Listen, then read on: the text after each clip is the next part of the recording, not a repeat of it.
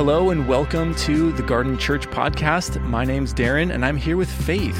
Hi. Pastor Faith. And we will get to the sermon in just a little bit, but we wanted to make some time and space to talk about something special that we've been having on Sundays. And it's a new song that Pastor Faith, you and your husband Josh wrote, and we've shared it with our community. Tell us a little bit about it. What's the name of it? Yeah. And where did it come from? Yeah, so it's called We Need You. Um, and I, I'm going to root this in 1 Corinthians 2 when Paul says, My message and my preaching were not with wise and persuasive words, but with a demonstration of the Spirit's power, so that your faith might not rest on human wisdom, but on God's power. Um, the, the first thing that was written for this song was the beginning of that bridge section that says, We don't need better plans, we don't need clever thoughts, we need your Spirit, oh God. We don't want the wisdom of man. We want we want a display of God's power, which is really what the world needs. They don't need to see a show, or even in the area of worship, they don't need to hear good music. We need to see a display of the power of God. So it came from that heart cry, and then the beginning of the song kind of sets up this space where we invite Holy Spirit. We open our hearts. We clear out all the distractions, the things that get in the way, and then just simply cry out for more of him. And it's this this longing to be a, a space where the spirit would rest mm-hmm. as a community. Yeah i love that. That's such a the heart and core value of garden church. Exactly. Knowing that the spirit is present like he's welcome to the party and we get to celebrate. And i so appreciate the beauty and creativity that you've been cultivating, not only with worship, but just something that we can invite the rest of our community into. And, and it's so cool when, when uh, in the recording of this song, it's the first time that we shared it, and it's like people have been singing it for weeks. Yeah. and it was just such a cool thing to experience. And so we're so happy for those of you that have experienced that with us on a Sunday morning, and we want to see just more original songs being birthed from this place um, that you're talking about, just being saturated in the Holy Spirit. So we are welcoming you to stick around after the sermon where you can hear a live recording of the song We Need You, and I hope it blesses your heart.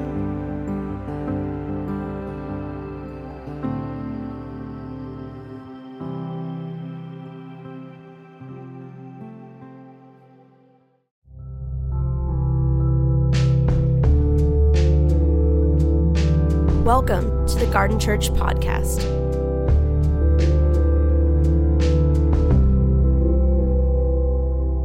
We're in a series called Kingdom Culture.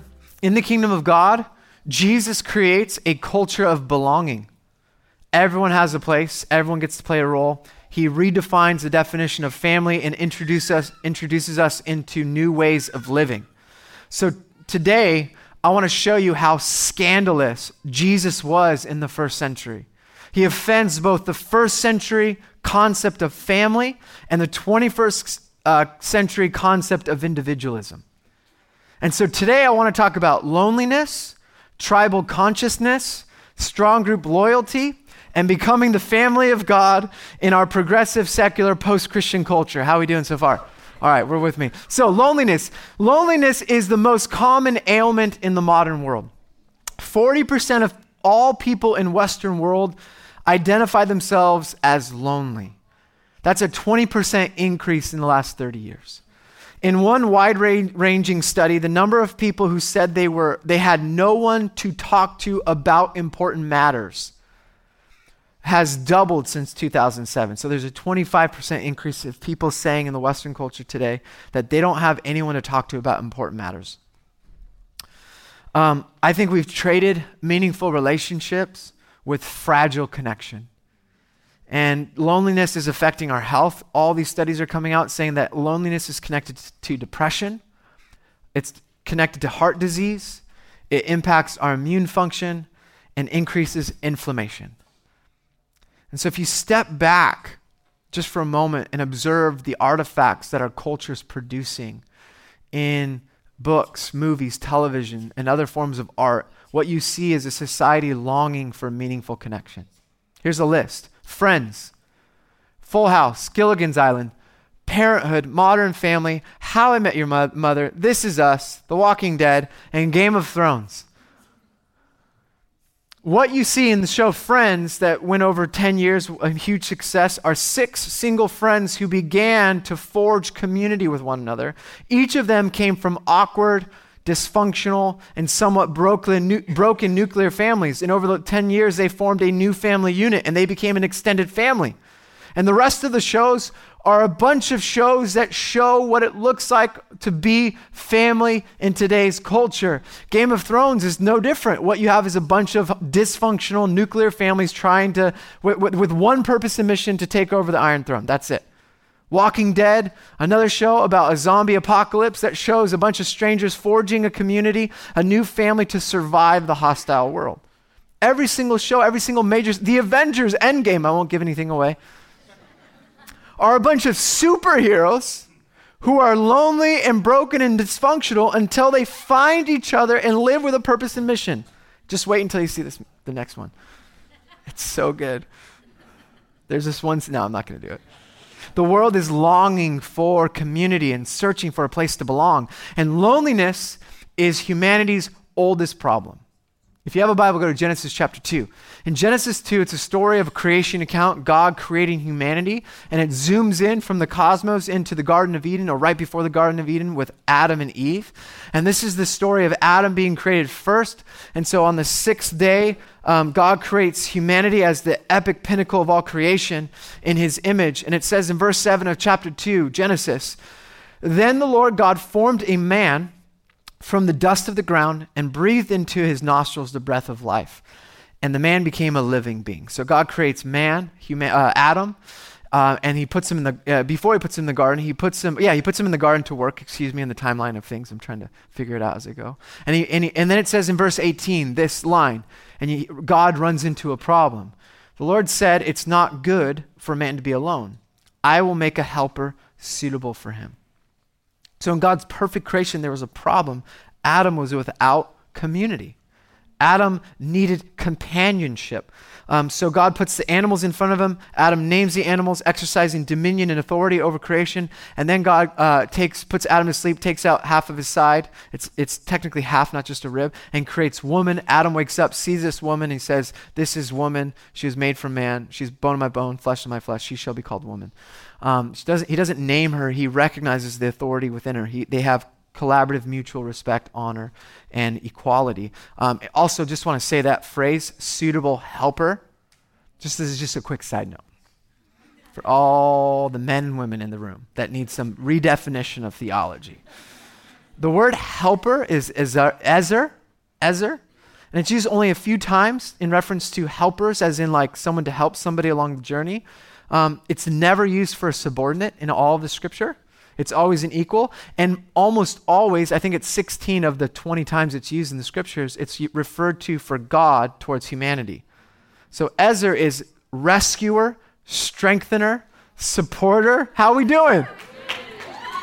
So let's not use that little phrase to and misunderstand a theology there and build a whole theology off one misinterpreted view of a Hebrew word. Okay, let's keep going.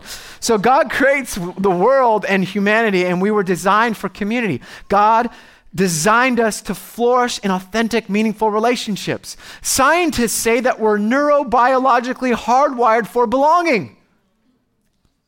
But then sin enters into the story. Chapter 3, shalom's destroyed. And I want to just point this out in regards to relationship. Anytime we act outside of loving, inclusive community, anytime we exclude or isolate or reject ourself or others, we are operating outside of God's intent. I, I don't know if I can, but I'll try. Anytime we act outside of loving, inclusive community, anytime we exclude or isolate or reject ourselves or others, we are operating outside of God's original intent. What the scripture shows is that we were designed to live in perfect loving relationship. Now that was distorted and destroyed, but God, we know the story, didn't leave us to ourselves or our own demise. He comes into the story. And what you see for the rest of the scripture I'm going to show you is God using humanity to restore humanity back to its original place together. So he starts with Abraham in Genesis chapter 12. Go to Genesis 12. I want to show you how he uses community as the pinnacle of restoration. He'll do it today, which is where we're going to get to. But in Genesis 12, God selects Abraham at a time where your identity was defined by your family. Your identity was defined. Look at how they introduce people in the Bible. Like, imagine if we introduced basketball players the same way they introduced people in the Old Testament LeBron, James, son of so and so, son of blah, blah, blah, all the way down the line. We do it by our vocational success. They did it by their primary function, their primary identity, which came from family, their tribe. So at the time that Abraham exists in ancient civilization, tribes form. Abraham is selected, and he says, if uh, he calls Abraham, if you will do what I say, then I will bless you. If you leave your family, then this, this is the promise God gives Abraham, verse 12, sorry, chapter 12, verse 2. He says, I will make you into a great nation, and I will bless you. And listen to what he says I will make your name great and you will be a blessing. I will bless those who bless you, and whoever curses you, you I will curse, and all people on earth will be blessed through you. I will make you a tribe that exists for all other tribes. I will make you a people, a nation that exists for other people and nations. And the story continues through the, the people of Israel in Exodus. God calls the nation of Israel to be his treasure possession all other nations will be blessed through them. At a time when early civilizations organized themselves by tribes. Now, tribe, here's the definition tribes were social divisions in a traditional society consisting of families or communities linked by social, economic, religious, or blood ties with a common culture, dialect, typically having a recognized leader. Anthropologists discovered biological connections emerge from uh, early on out of defense within humanity. Families and communities were formed out of the need to survive the hostile environments they grew up in or they were surrounded by. Are you guys okay with this? So, your tribe lived with your tribe um, because it spoke the same language, it voted for the same people, it wore, wore, the same clothes, it listened to the same music, it, it had a same culture or mythological stories that they existed, and you got you had to know who was with you uh, tribes formed out of the need to survive against other tribes or hostile environments. So you're going to gather, you're going to hunt, you're going to live together in harmony, you're going to raise your kids together, you're going to uh, share life together, you're going to share values together, you're going to share a common purpose, a common work, you're going to work for the tribe. Now, what existed during the time of Genesis and during the time of the New Testament, which we'll talk about, is something that developed called tribal consciousness, which is loyalty to the tribe no matter what. Let's just put loyalty to the party no matter what. Tribal affiliation was everything at the time of Abraham, at the time that the Israelites lived, at the time of Jesus. You didn't often engage with other tribes, you warred against them. You protected yourself from them. Other tribes looked differently. It was us versus them. They dressed differently. They had different values. They had different customs. They had different foods. Their food smelled funny. They had different festivals. They ate differently. Some would stand, some would sit. You would never interact with other tribes or in primitive cultures of society because it was all about your tribe winning. This is an ancient, primitive way of living. Let me say that again. It was an ancient, primitive way of living. This was an ancient, primitive mindset that we don't struggle with today. That's sarcasm. There should be a sign put in the notes sarcastic, sarcastic, sarcastic. The mindset, this mindset was around at the time of Jesus. So the nation of Israel, designed to be a nation for other nations, they failed. Jesus comes onto the scene. And he is so scandalous. Here's a quote from a, a, book that I highly recommend When the Church Was a Family by Joseph H. Hellerman. He says In the New Testament world, the group took prior, priority over the individual. We are individualists. Our personal goals and individual satisfaction take first priority when we make critical life decisions. But peoples, the peoples of the ancient world exhibit what cultural anthropologists call a collectivist view of reality Another way of saying this is to refer to the biblical world as a strong group society. What this means is that for the people in the, world of the New Testament, the welfare of the groups to which they belong took priority over their own individual happiness and relational satisfaction. You guys catch that? So we have to jump into a first century mindset. We can't possibly do that because we see the world through our individualistic lens. Okay, so no matter how much I talk about community from the Bible, we will always interpret that phrase from the lens, the glasses we're looking out through the world in, which is individualism. We're going to talk about this. So, this is part one of a sermon. I forgot to mention this. I'm going to finish the sermon next week, so you, you can't miss out. All right, and we're not going to podcast it because you have to be here. Um, I'm just kidding, we will. Um, so when Jesus shows up in this context, there is a way of collective thinking, of group participation, of loyalty to the group, loyalty to your family. And Jesus offends both first century value system and 21st century value system at the same time in Mark chapter 3. Check this out. So, Jesus, we're talking about humanity. We're talking about a culture of belonging. How do we as a church develop a culture of belonging, which is a kingdom culture? In Mark 3, this is so subversive, countercultural, both in first century context and 21st century context. Jesus is ministering to crowds, he's speaking and teaching, and he's gathered around a bunch of people, and he's saying all sorts of things in Mark that are controversial. In verse 31, it says this Then Jesus' mother and brothers arrived. Standing outside, they sent someone in to call him.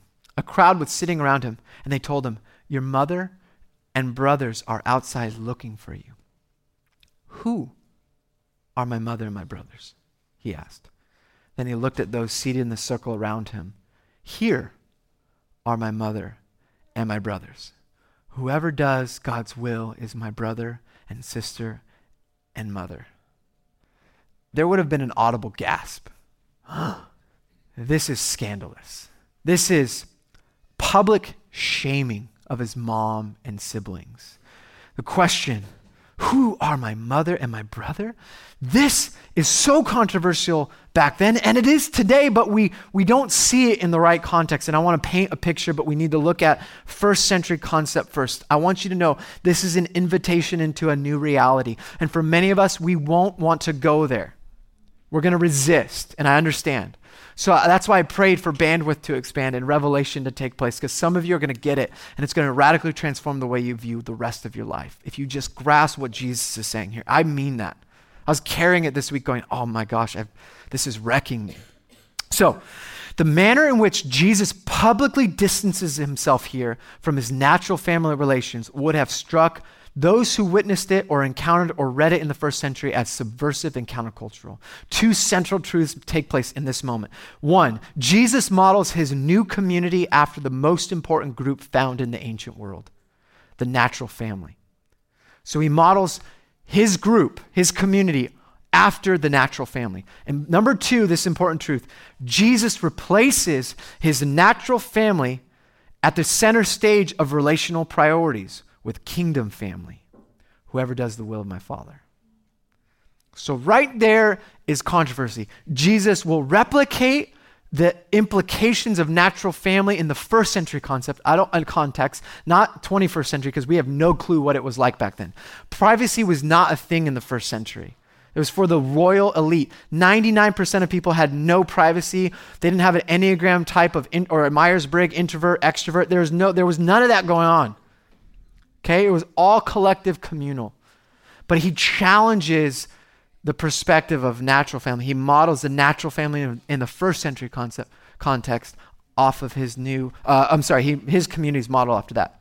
And second, he replaces his natural family with the kingdom family. So it's natural family versus the kingdom family.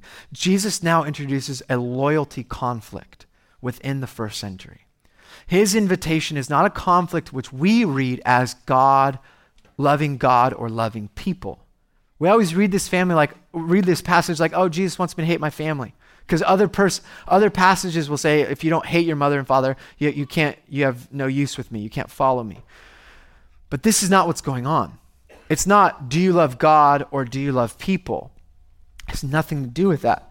He's inviting people to place their loyalty to a new family a new group. It's not about God or people, that's not a question. It's about God's people or your people.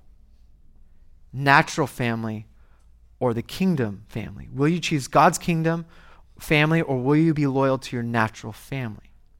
Now, stay with me. In the first century, there were three social values of the ancient Mediterranean world. Number one, group took priority over the individual. We're the opposite today.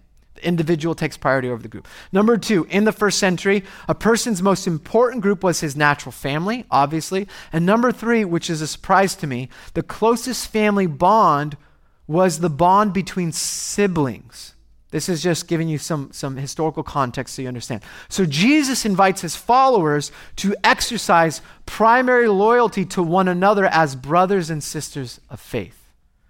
So this was a first century concept. concept.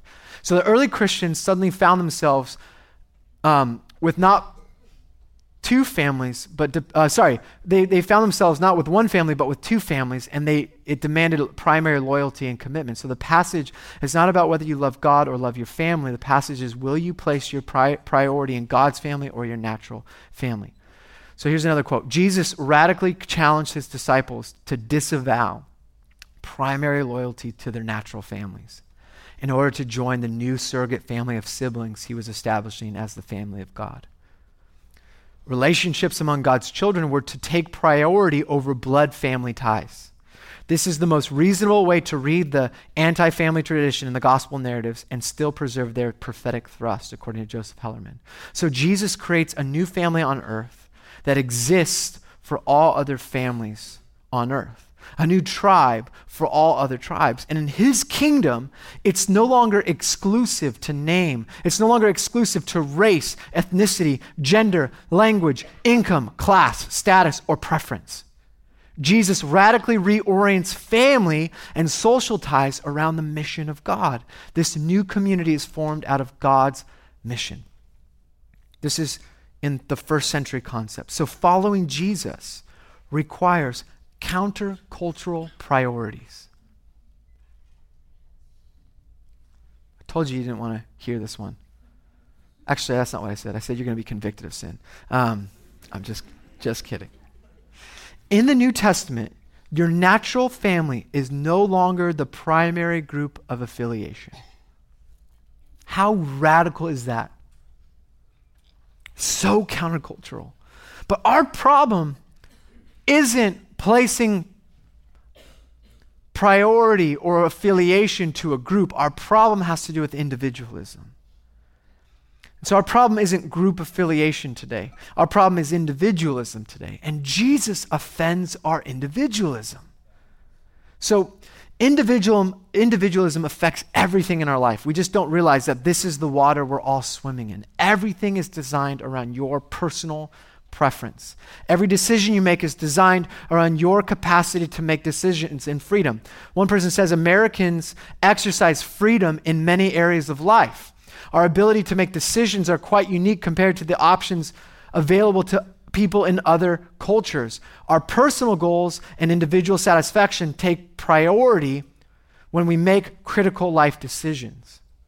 It's all individually based versus other cultures, which is group based. And that one author compares individualism versus group uh, collectivism like this. Remember that scene in the Titanic?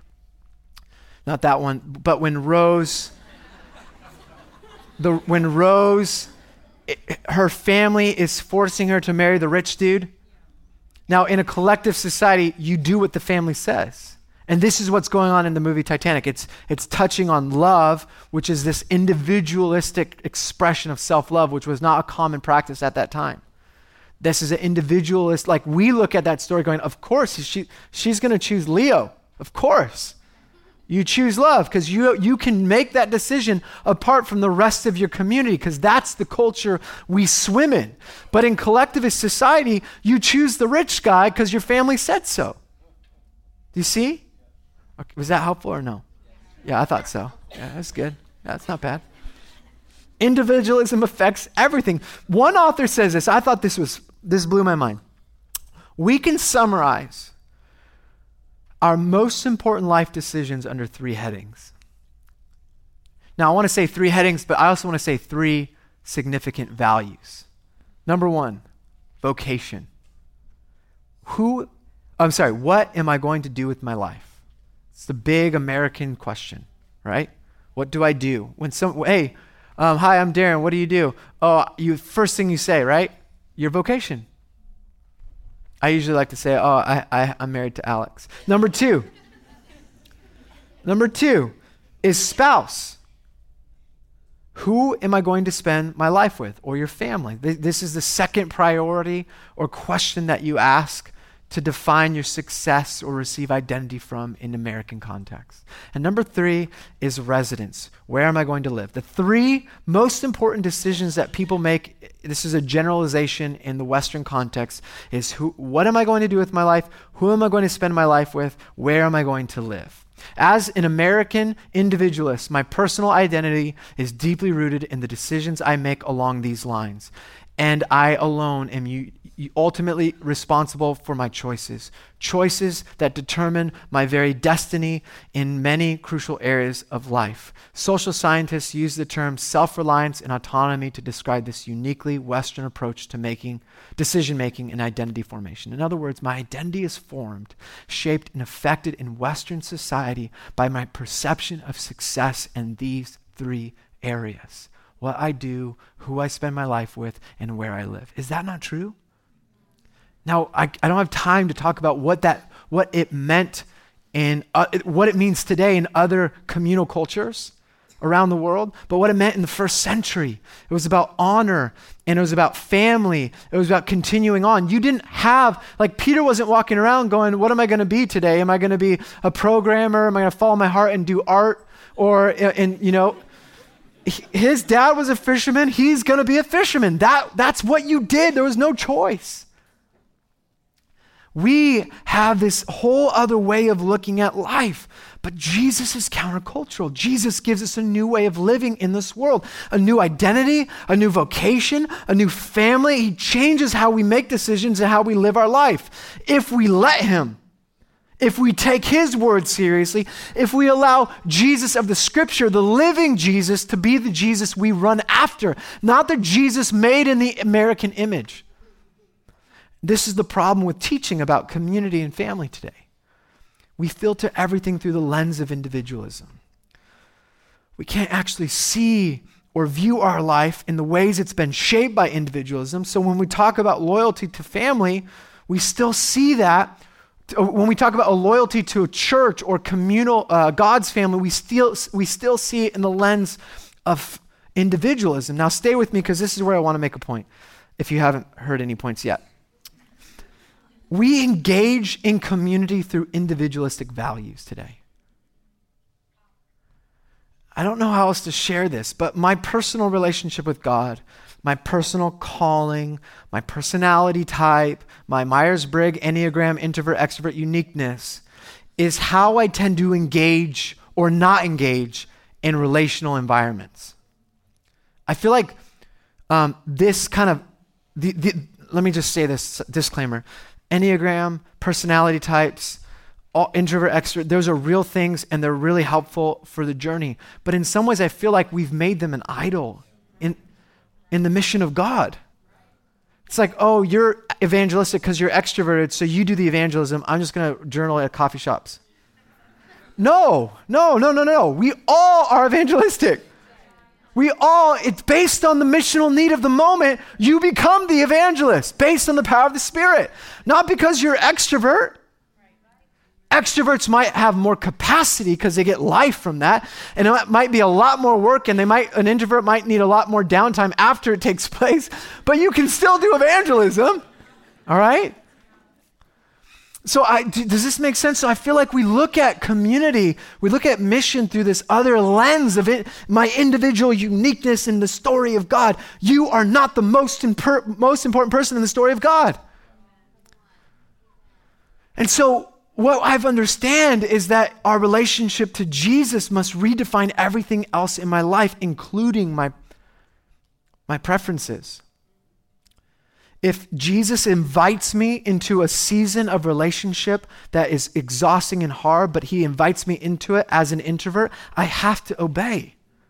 I don't obey first my identity founded in Myers Briggs, but I first do it through my relationship to Jesus. Does that make sense? I, it might be, this might be all wrong, but just test it out there. It's what I'm working with. Because I see this going off in the church.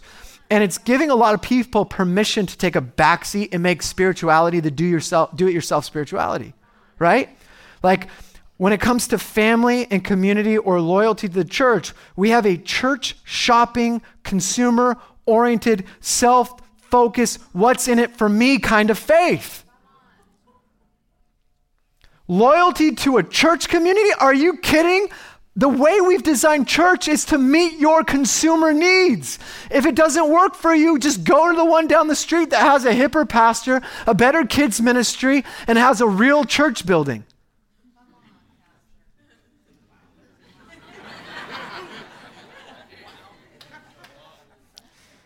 I know, I know. I know I'm hip.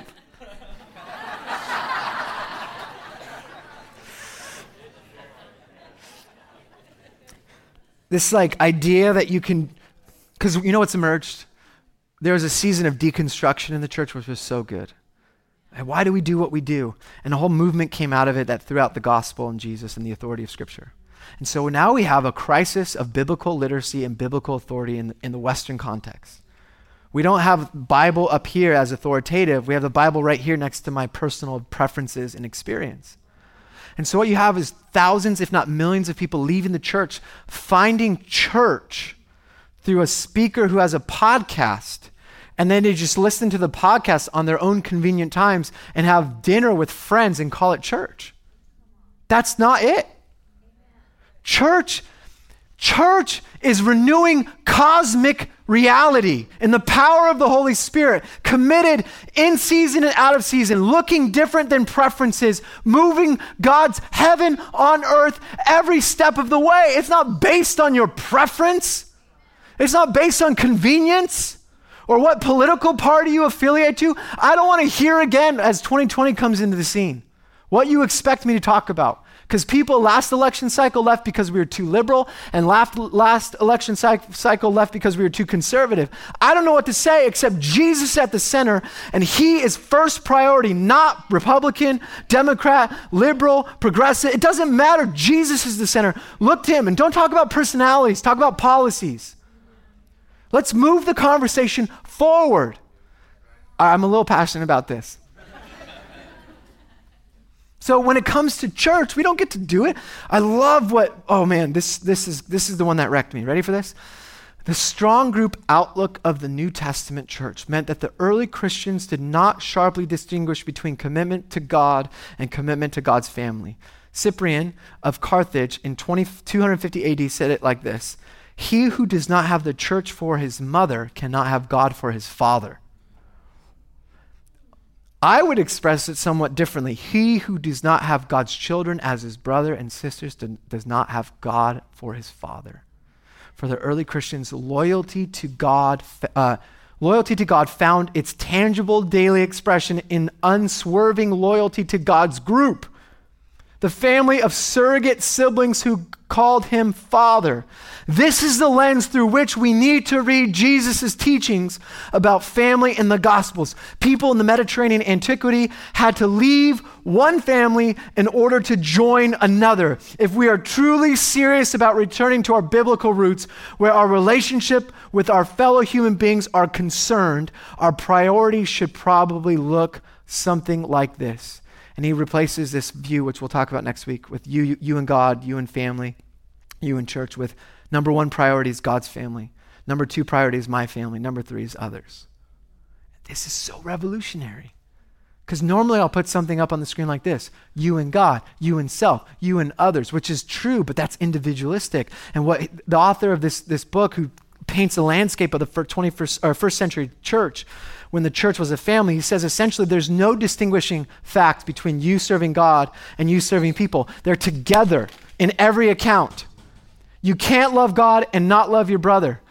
1 John chapter 3, 16, God so gave his life for us, so we ought to lay down our, our lives for others. How, what does that look like? Verse 17, if you have money, share.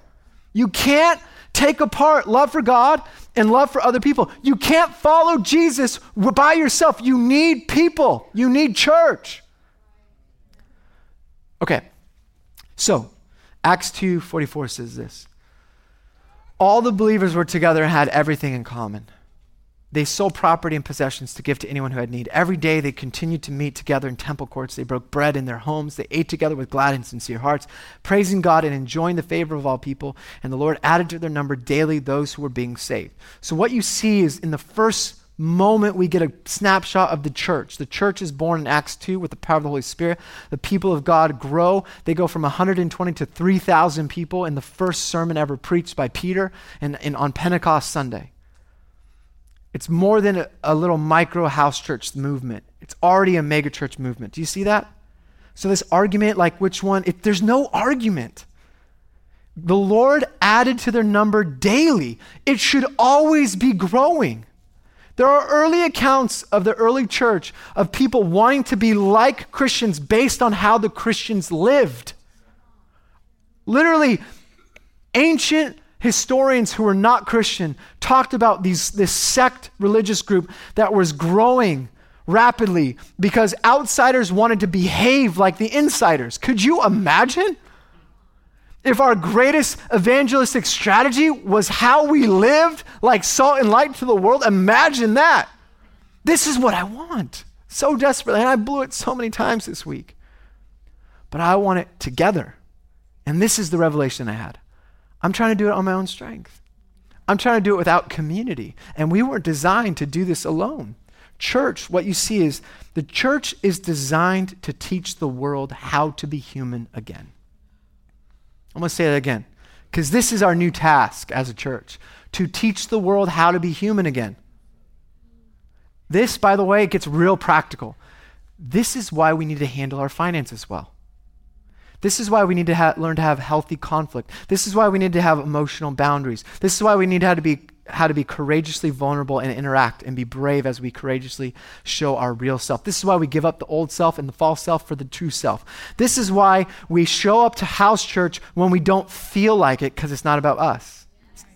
It's not about me, it's about us. Because when I don't show up to house church, I'm not giving myself to the people of God the way God gave himself to me. It's not, oh, we're doing highs and lows again. It's, am I committed to covenant to be in it with them so that when there's real crisis, when there's need, real need, when we've gone through years of ups and downs together, that we could say, I still love you, brother. I'm still here with you, sister. That no matter what happens in this game of life, we have family, don't we? Because that's what it means to be human. And the world is longing. The world is longing for this reality to be made in their lives. Tech companies are making tr- billions of dollars off of that great longing in everyone's heart for connection. And the solution to modern ailment and humanity's oldest problem is the church the biblical church.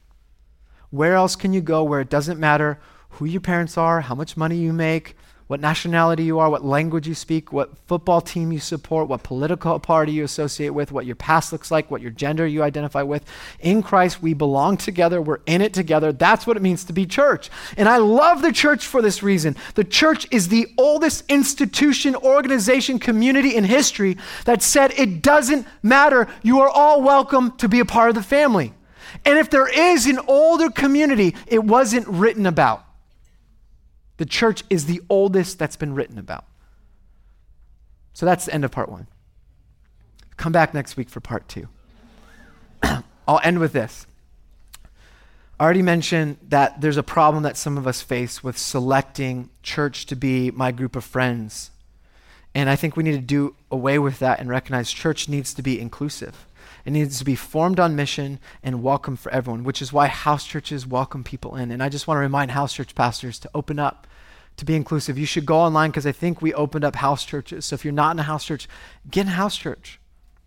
I say this a lot. If, if you think you're a part of the garden, you're in a house church. That's, I mean, that's how I see it that, that, that you're, you're journeying in life with people. And I, I, this, the second problem I, I want to just face in response is that we have to reprioritize life around Jesus and his family. Now, stay with me for one second. We have to learn as followers of Jesus to reprioritize life around Jesus and his family. What would it look like to build this kind of community today where our primary loyalty were to one another, that we built a family of God on mission? People tell me all the time, I just don't have time for it. I'm too busy. And when I hear that, you know what I hear? I hear I don't value God's word enough. I don't value Jesus' words enough because I make time for working out. I make time for my business group. I make time for my job. I make time for my hobby. I make time for date nights. But the family of God and covenantal community together, I don't have time for. You can't follow God. You can't, I love it. You can't have God as father unless you have church as mother. And most of us see church as this thing happening. This is an element of church. Real church happens when it's life on life over a long period of time. I just heard walking in today, there's a couple who just got married two weeks ago. They just got back from their honeymoon. They went to Italy, by the way. Just saying, that's a pretty awesome honeymoon. But the day before they left to get married, they, they show up to their house church, and their house church lays hands on them and blesses them.